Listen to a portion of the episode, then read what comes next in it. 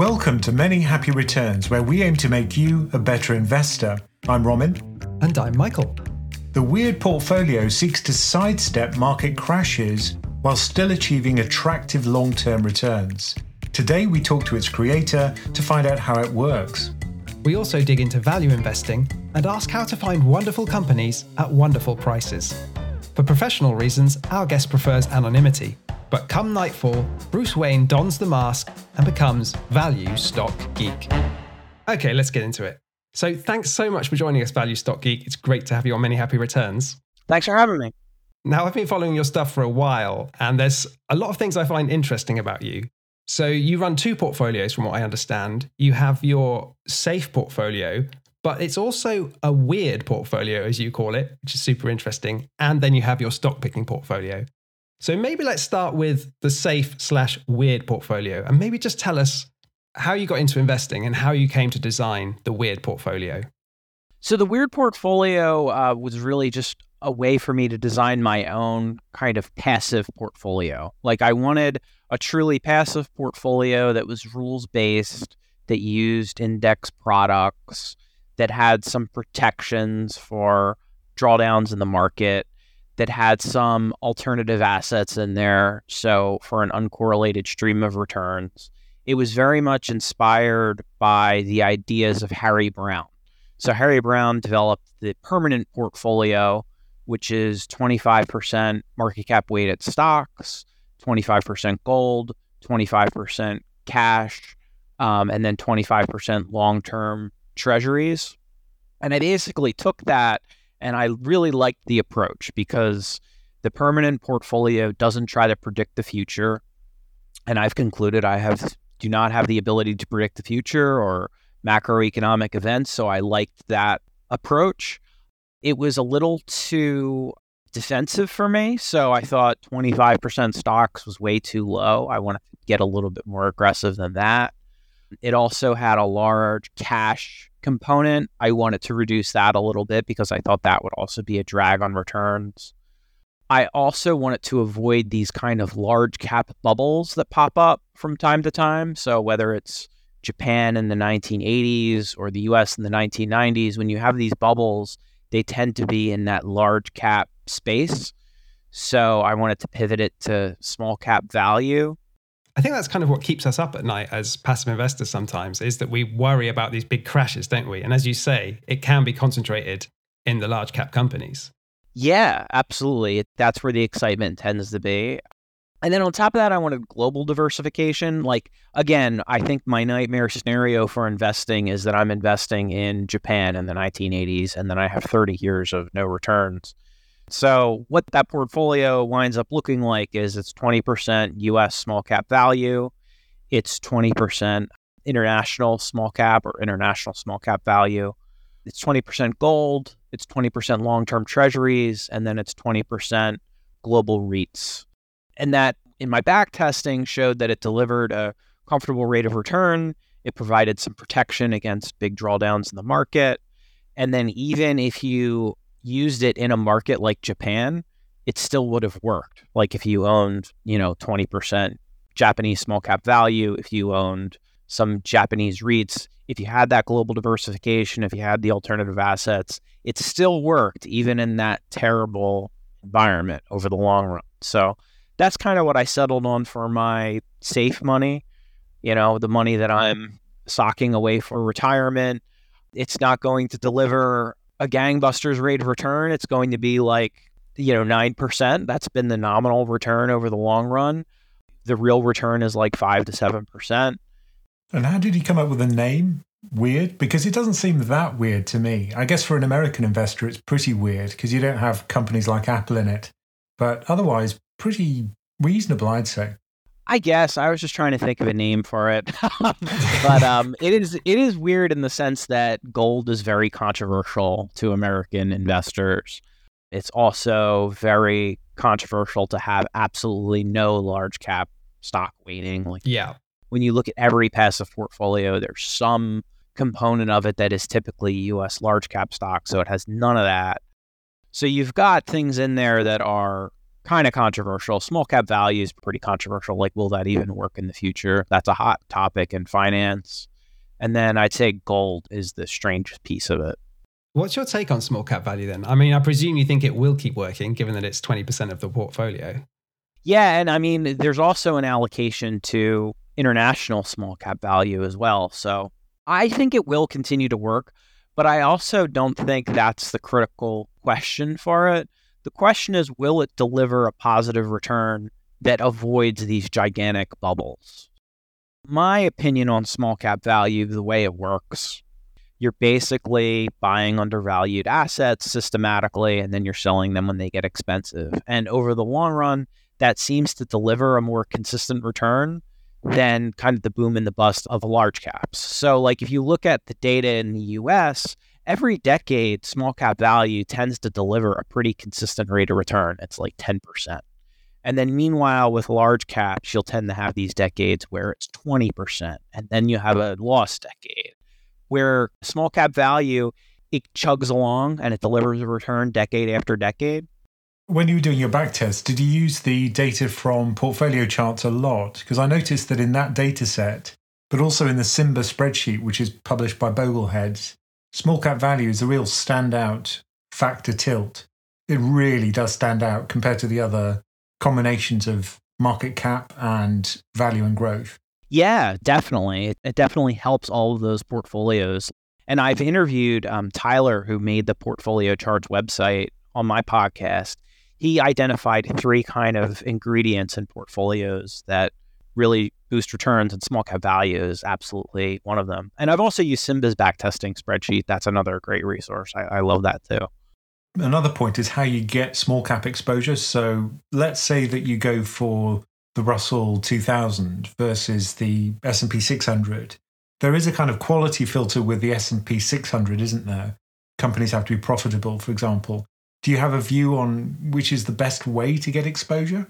Yeah, I think if you look at the data, they all tend to do similarly, but I agree that the S&P 600 small cap value does slightly better. So that is probably a better index and you could access that. The Vanguard product would be VIOV.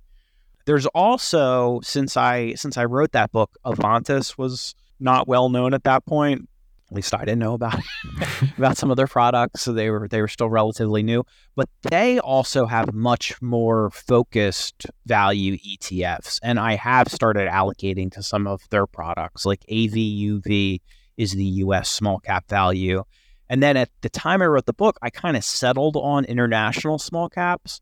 But they also have international small cap value now. So I've started allocating to that as well. You don't realize as an American investor how lucky you are to have all these choices. In the UK, there's one US small cap value fund, and I don't think we get any international small cap values. We just have to cobble together what we can. Yeah, I, I hear that a lot when I talk to international investors when they read the book, The Weird Portfolio, and they're like, well, how could I apply this? And I don't really know a lot about the options that are in different countries. But yeah, it's a common thing where this ETF revolution seems to be very US focused I hope in the future that changes because they are great tax efficient products. But yeah, I, I would love to see that those options expand internationally. Yeah, we have a lot of ETFs, but they're kind of the real main building block ones. We don't have the deep cuts that you might have in the US where you can really get any kind of exposure you want. The other thing about the weird portfolio that intrigues me is the gold component, which is, like you say, also a bit controversial, especially at 20%, right? That's a chunky allocation to gold. What do you hope it provides to the portfolio?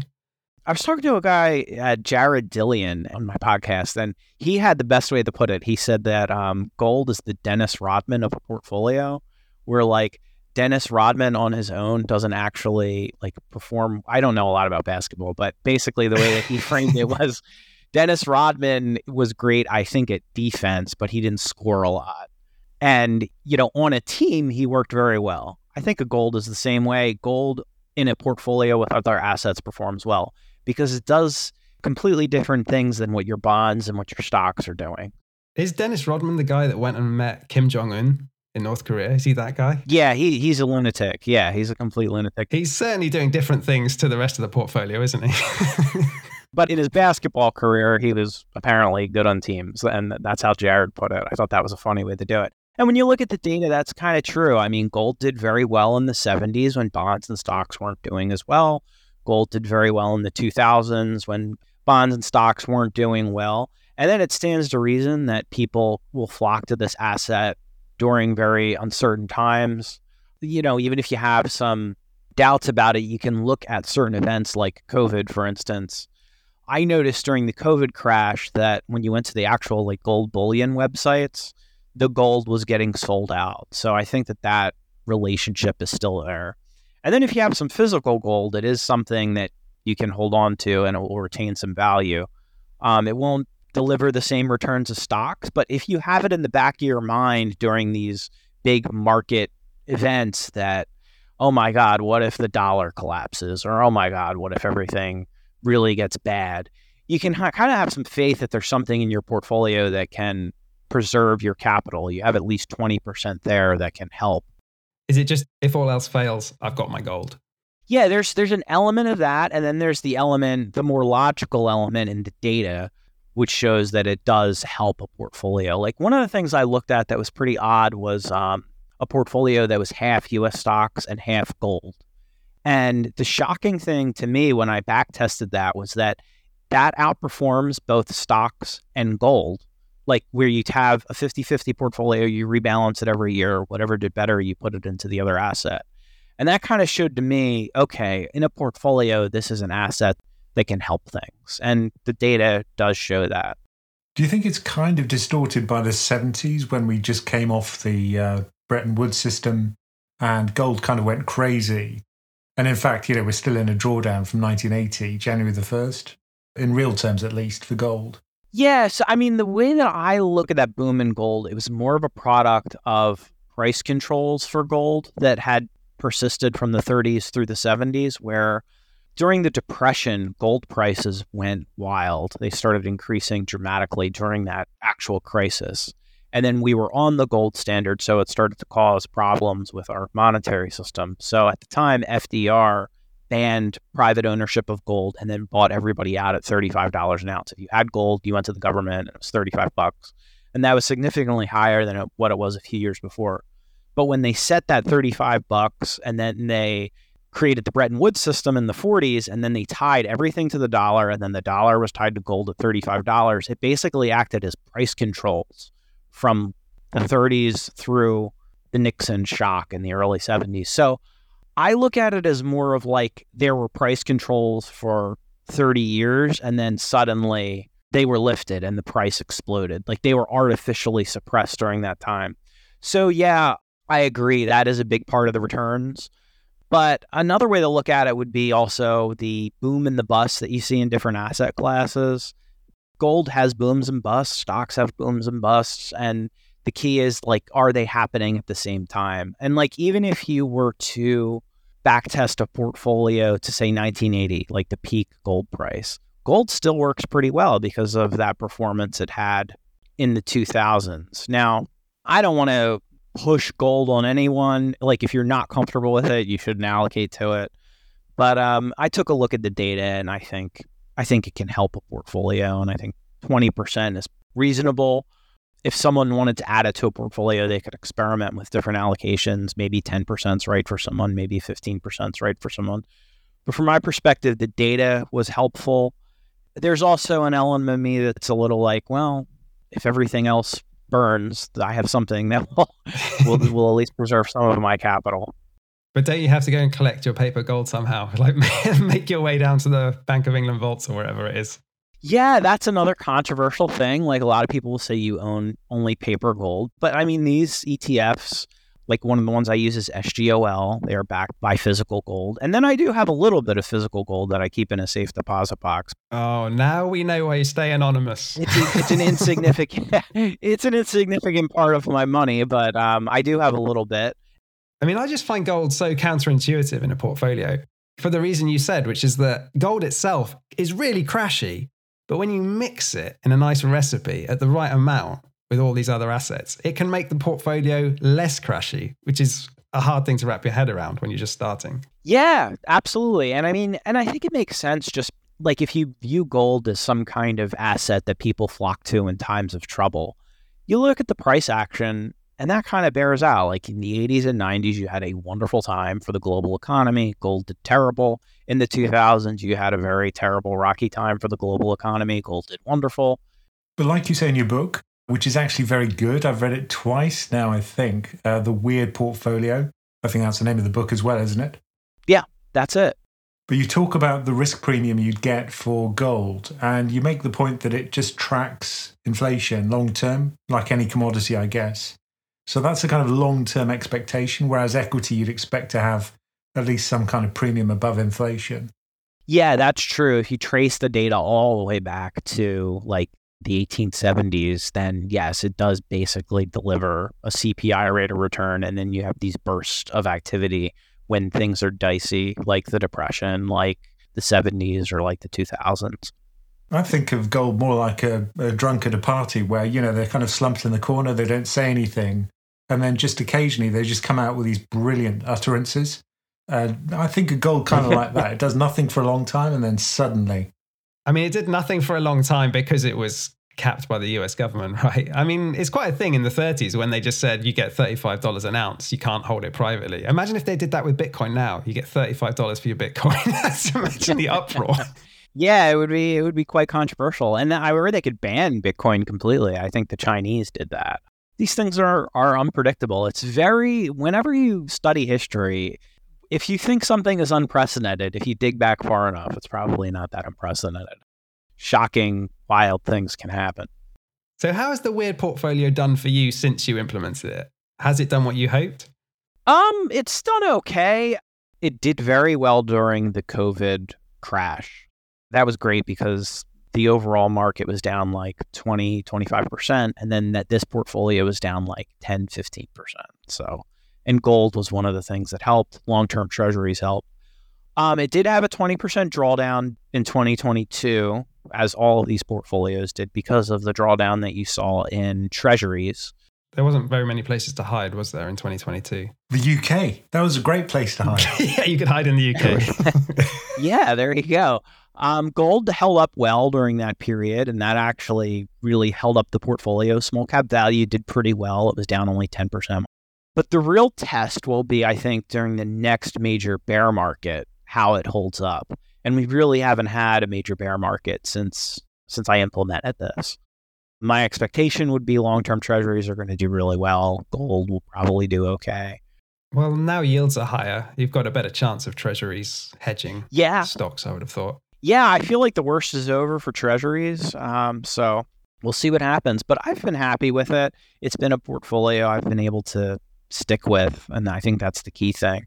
And what was interesting, actually, there was an article about the weird portfolio by Tyler on the Portfolio Charts website. And one of the points he was making is that if you look at the returns for the portfolio in different currencies, it also does very well. And I mean, I, I kind of joked about sterling, but one of the benefits of sterling is that it devalues when US stocks are selling off. So, as UK investors, that kind of helps us having a currency which is a risky currency. So, we've kind of got a hedge built into our currency. But is that true that generally for different currencies, you mentioned Japan, it does very well? Is that true for other currencies, the euro, for example? Yeah, it's true for a lot of different currencies you know, at, at least the major ones that you can look at, like the yen and the euro and pound sterling. But yeah, that's definitely true. It holds up in different markets. And for me, that was a key thing I wanted because I have this fear that the US could slip into a bubble and it could have a Japan style series of returns in the future. And is that fear based on potential overvaluations at the moment, particularly of the Magnificent Seven kind of stocks? No, I mean, I had this fear. It might be psychological makeup. It might be from consuming, you know, too much content from the perma bears when I was younger. But, but um, I do have this fear that what if we're on the brink of another depression? Like, I just have that fear that what if that happens again? Like, I certainly expect 50% drawdowns to happen. I've seen two of them in my lifetime. If you go back to the 70s, there was a third one there. Uh, another thing in the back of my mind is what if there is another 80% depression style drawdown? Nobody really talks about that. I think it could possibly happen again, and I want to be prepared for it if it does. So, how often do you rebalance this portfolio? Because let's say there was an 80% drawdown. the small caps in the portfolio would get completely destroyed, I assume. Because obviously, you know, companies like Microsoft would go through it fairly well. But if you're rebalancing, essentially you're going down from, I don't know what would happen to small caps. You know, if markets go down 80% overall, small caps maybe 90. Yeah, that's what happened during the depression. Small caps went down like 90%. Small cap value went down 90%. So how would you kind of rebalance through that kind of crisis? So currently, I don't have to rebalance it because every time I get paid, I'm putting money into the portfolio and I just put it into whatever's light in the portfolio. And that seems to bring it into balance over time. But from practical terms, I would say if you owned it in a fixed allocation, you do it once a year. You rebalance once a year. Now, I did model this through the Depression, where small cap value had a 90% drawdown. During that time, gold did extremely well, long term treasuries did extremely well. So the portfolio had a 50% drawdown during that time period. So that's pretty much my expectation. My expectation is if the depression happens, this portfolio will lose half of its value. But keep in mind, this is during a time when other equity only investors will be down 80 to 90%. But the long term goal of this portfolio, I guess, is that you'll earn a little bit less than if you held just the total stock market, probably, but with much lower volatility.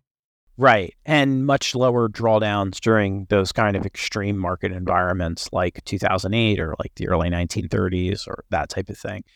Um, an ideal scenario for this portfolio would be the early 2000s. That was a time period when this portfolio actually delivered returns through the whole period of time because small cap value did pretty well, gold did well, long term treasuries did well.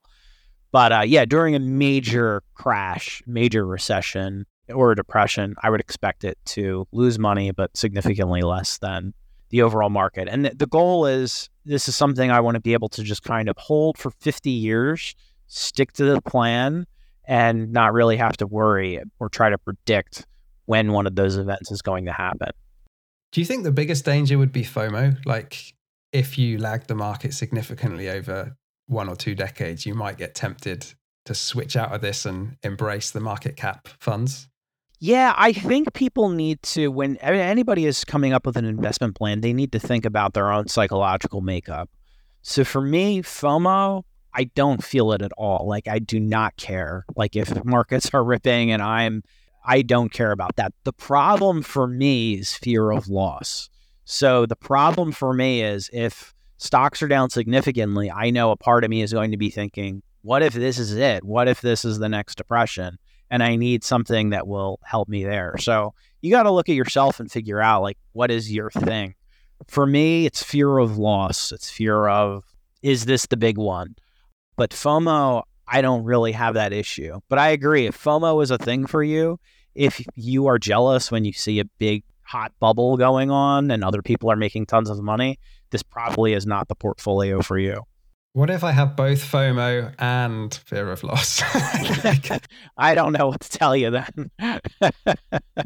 but in terms of Ulcer Index, that's the measure of, you know, how deep and how long is the drawdown on the portfolio.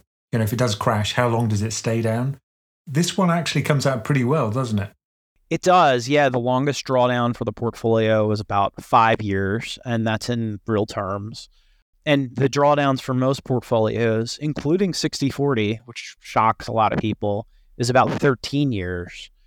And if you look at US stocks, that was a 20, 25 year drawdown from the total drawdown to recovery. And I don't think most investors think about that. Like, can you actually have 13, 20 years where you don't make any money? For me, I think that would be a tough thing to swallow. So when I looked at this portfolio in the back testing and I saw that, you know, the longest drawdown was five years, that seemed pretty good to me. And just looking at the returns, I mean, I was scanning through the portfolio charts graphs, which are just great. And they kind of summarize various aspects of a portfolio. The one that really worried me, and there was only one, I think, was the one which shows you the rolling 10 year returns. So, you know, you'd go from 1980 to 1990, 1981 to 1991, and just roll that forward one decade at a time. What seems to be happening recently is that it seems to be kind of coming off the boil, as it were. You know, the returns tend to be coming down quite a lot recently over the last 10 years or so. Have you noticed that? yeah, the last decade has been bad for this portfolio, but it's still delivered an, an okay rate of return, but nothing like it did in the past.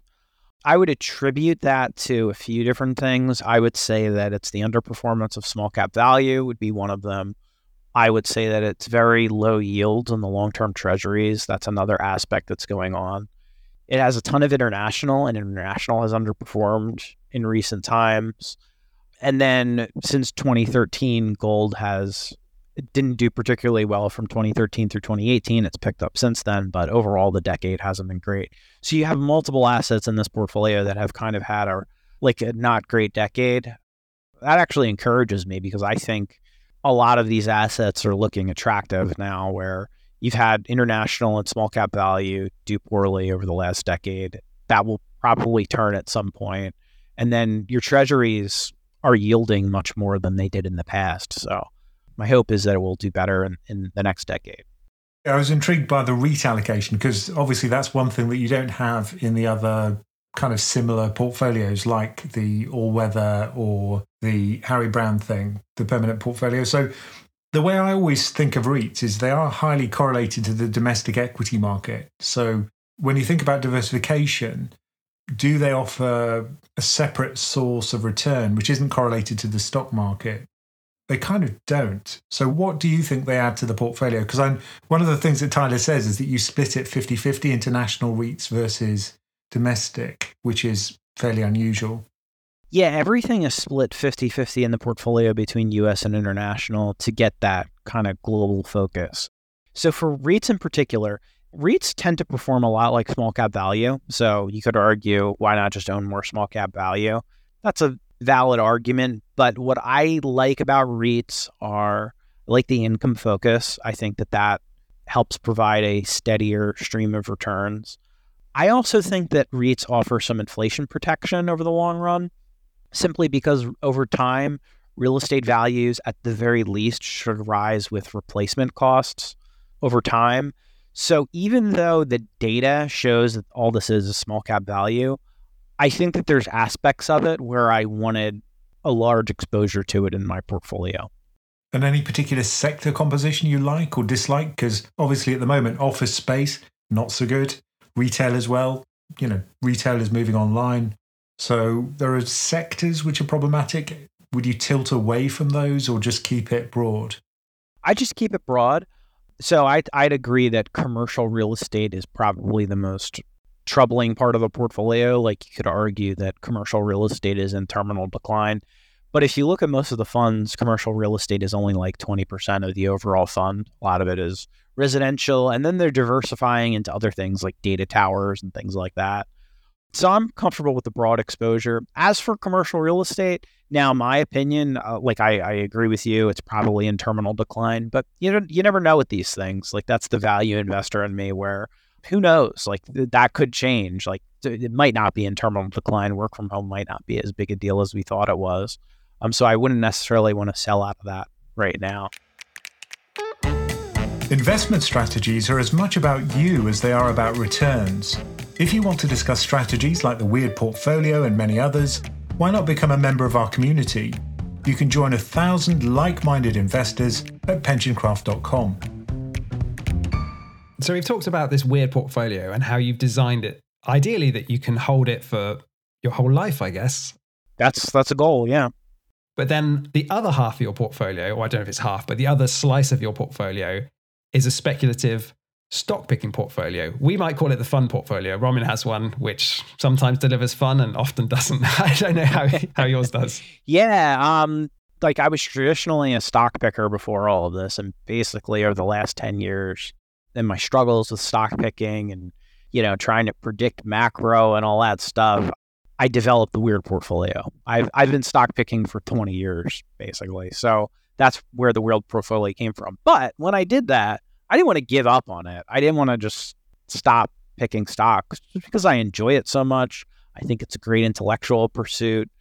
Every time i dig into a new company I, i'm learning something new about the world and I like doing it. So um, I didn't want to give it up completely. So I, have a portfolio where I actively pick stocks. I try to do it in a very responsible way. You could call it a fund portfolio or a speculative portfolio. I'm not out there day trading or doing wild things in it. I'm basically trying to identify really good businesses and get them at good prices. But yeah, for me, I, I just enjoy it too much where I didn't want to give up on it. And I'm guessing your approach to stock picking, given your name, is a value based approach. Yeah, and it, it's evolved over time. It used to be much more um, like deeper value. I, I was much more quantitatively oriented, where I would buy screens of cheap stocks.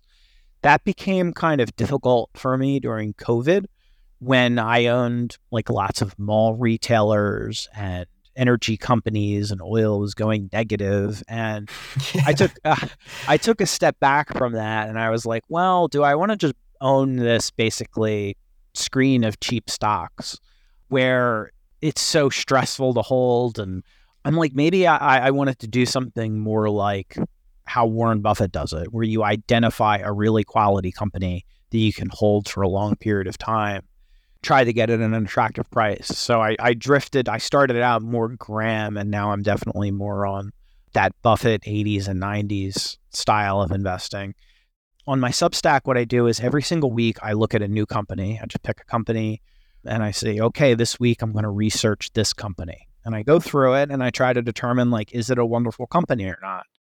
If it is a wonderful company, it's usually too expensive. And then if it's a wonderful company, I add it to my watch list. If it's not a wonderful company, I toss it to the side and say, like, okay, I'm not going to look at this anymore. Okay. So what are you looking for in a wonderful company? What's a wonderful company to you? A wonderful company to me is number one, a company with a moat. So that's a company with some kind of enduring competitive advantage where I am confident that this business isn't going to get disrupted in the next decade. So it's not a business where if a recession comes along, this business could be in mortal jeopardy, which is like a lot of the companies I owned during COVID would have been in mortal jeopardy if that continued for an extended period of time. So this is a company that um, has some kind of enduring competitive advantage. So an example would be like a defense contractor. Like defense, U.S. defense contractors are never going to go out of business. They have a client who can print money. World peace isn't going to happen anytime soon. Lockheed Martin is going to be around 10 years from now. Google, yes, there's some concerns about whether it can adapt to the age of AI and everything, but I'm pretty sure in 10 years, people will still be Googling things. People will still be drinking Coca Cola. They'll still be eating Frito Lay product, etc. So that's the moat.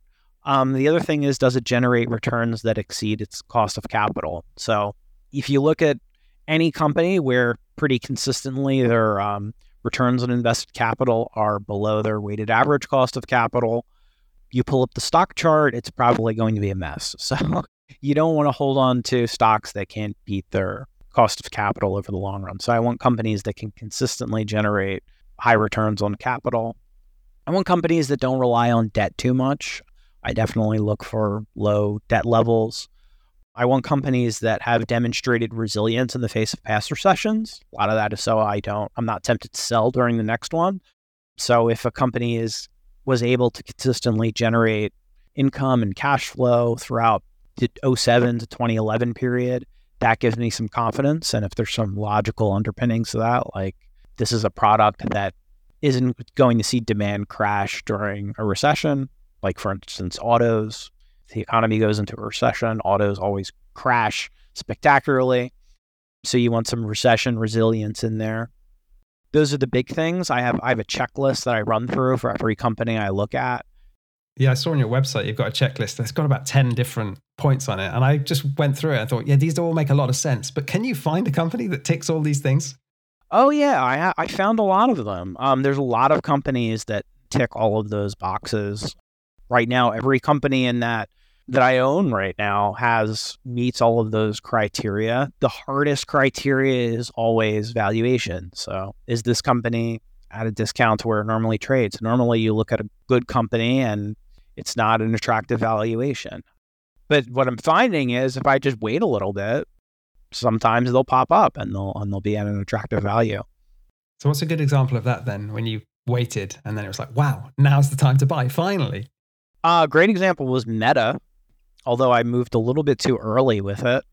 I bought it like in February of 2022. So I've always thought Meta is an exceptional business. Um, it's basically the best advertising platform in the world. Most advertisers will tell you that is one of the best tools, Facebook, Instagram. But it was always like a perpetually high valuation. Well, in 2022, you got the pitch. At the lows, it hit eight times enterprise value to EBIT, which is extraordinary for that company. That was one great example of a company I never thought I'd ever have the chance to own. Do you have to be inherently contrarian to run a portfolio like this? Yeah, I think you have to have some of that in you where you have to be able to say the crowd is wrong. But a lot of that helps when you just look at the results of the business and you've already done work on the business. So, you know, one of the things that I decided to move on to this approach was what I used to do was when there was a big market crash, I would run a screen. And then I'd go through the screen and I'd research all the companies in that screen and I'd kind of have to scramble. Like an example would be December 2018. Like there was kind of a mini crash. The market was down like 10, 15% or whatever. And then I'm going through the rubble and I'm trying to find some good opportunities. With this approach, I've already done the work. I'm already tracking this watch list. And then it's really easy to just say, like, is this business permanently impaired? Is this problem temporary or permanent? And then you can buy if, if that's the case, if it's temporary. I do a similar thing with indices. So, you know, when the US banking sector had a little bit of an issue with following the Silicon Valley Bank default, you know, I thought, well, the US is still going to need banks, so I bought the index. But I think the problem, when I always think about, you know, can I beat the market? I always think, well, what's my edge? In your case, it seems to be that you have an analytical edge. At least that's the thesis, I guess. You know, you've got the same information as everyone else, but you can get better insight into it and maybe be patient in terms of when you buy. How do you see your edge materializing? Where does it come from? Yeah, I think that the edge is that I can look at a company objectively. I'm not in a panic mode when I'm looking at that company, where I think a lot of people are just looking at kind of the recent price action and assume something must be terribly wrong with the company.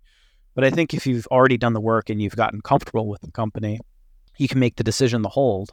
And I'd say the other thing would be I'm willing to look beyond like a few quarters or years. So one of the criteria I look at would be like, am I willing to hold this company for 10 years? I'm not necessarily going to hold it for 10 years, but I'm willing to really just look beyond whatever the current issue is and say, like, all right, I'll, I'll hold this for five years and it might suck for a year, but over the long run, I think this will do okay.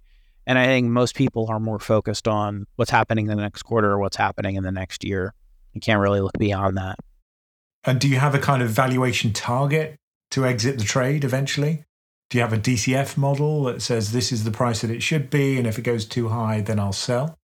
Um, I don't really use DCF models. So I used to, when I first started, I tried constructing them. And what I always noticed was, oh, the companies I'm looking at tend to have a really high free cash flow yield currently. So then I started to realize, oh, well, maybe I should just buy companies with a high free cash flow yield and that will have a decent margin of safety.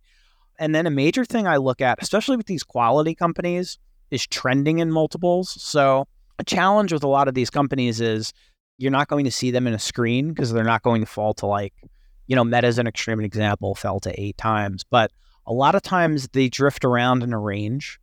And at 15 times, it's a bargain.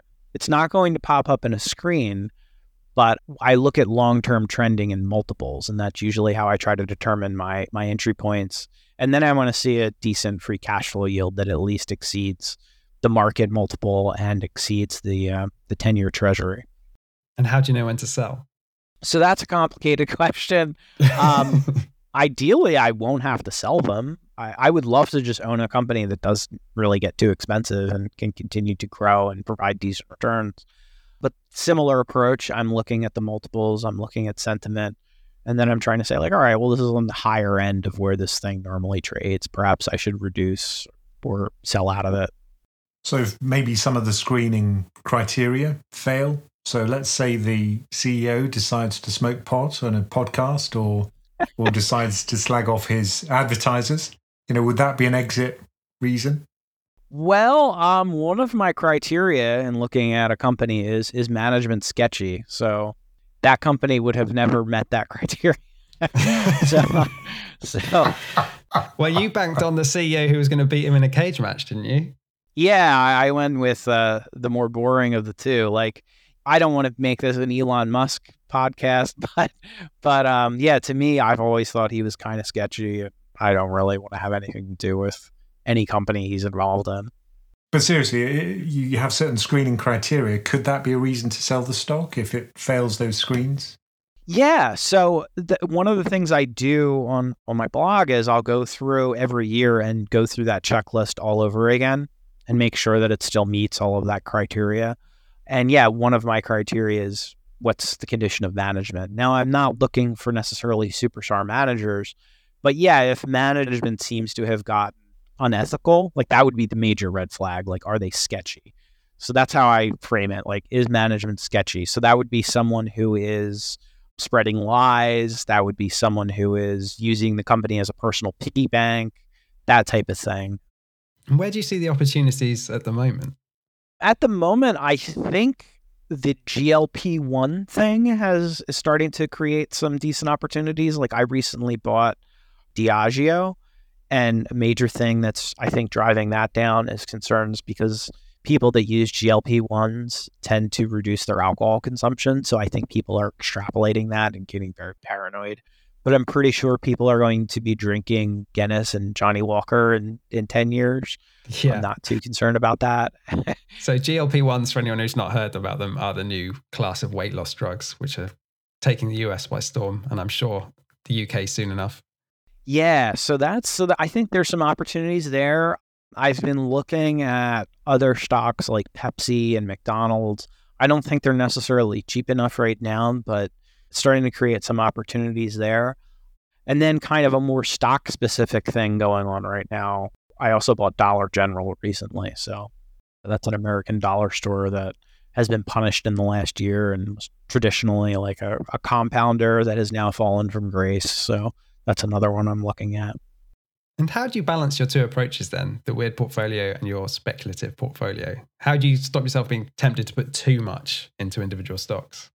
You know, I'm piling money into the weird portfolio and I'm letting that do its thing. And um, I'd say both, they help equally. So I think that the speculative portfolio helps me from meddling in the weird portfolio because I'm able to scratch that itch and if I see a good opportunity that's out there I can I can buy it and I'm not tempted to meddle with this approach I've designed.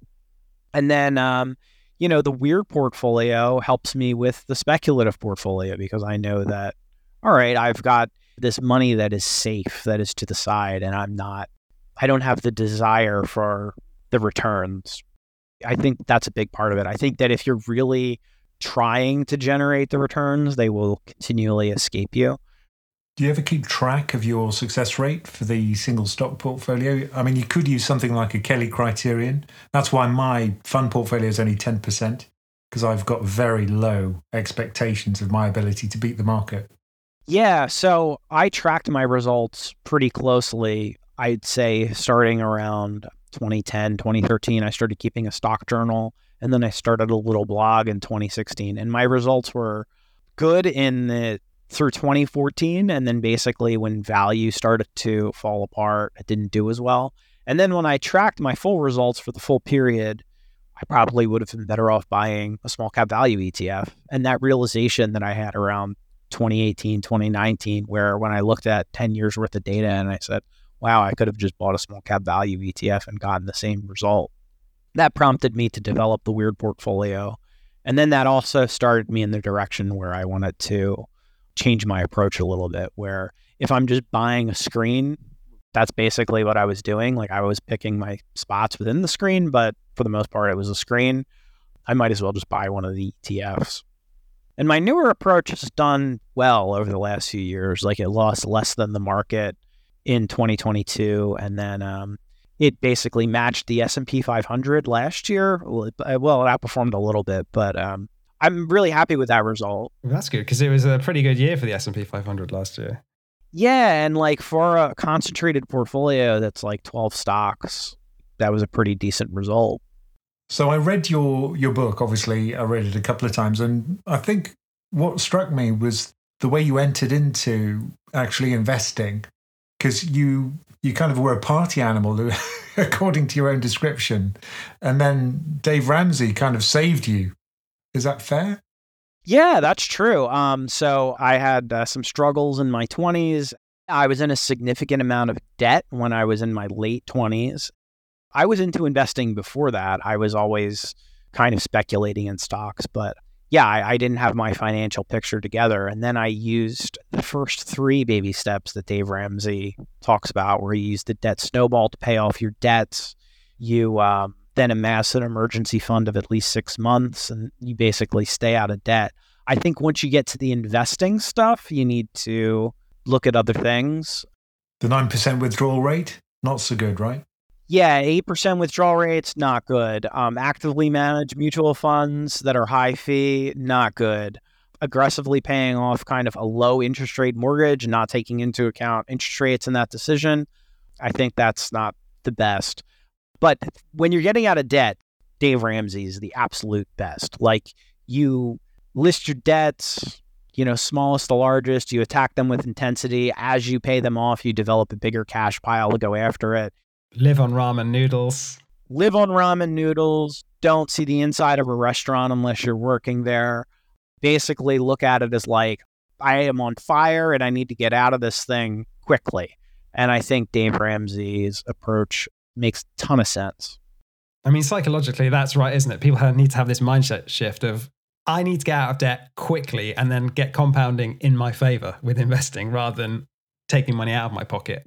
Yeah, and I mean, I think there's a real attitude that debt is okay, that everybody's going to stay in debt forever, and and it's just normal, and it should not be normal. And once you go through that, it's almost like um, kind of a spiritual experience. Like I'd say one of the key issues is if you see money as just a tool for fun or something where I, I enjoy my life by spending money, you are doomed. Like you're never going to really amass significant capital.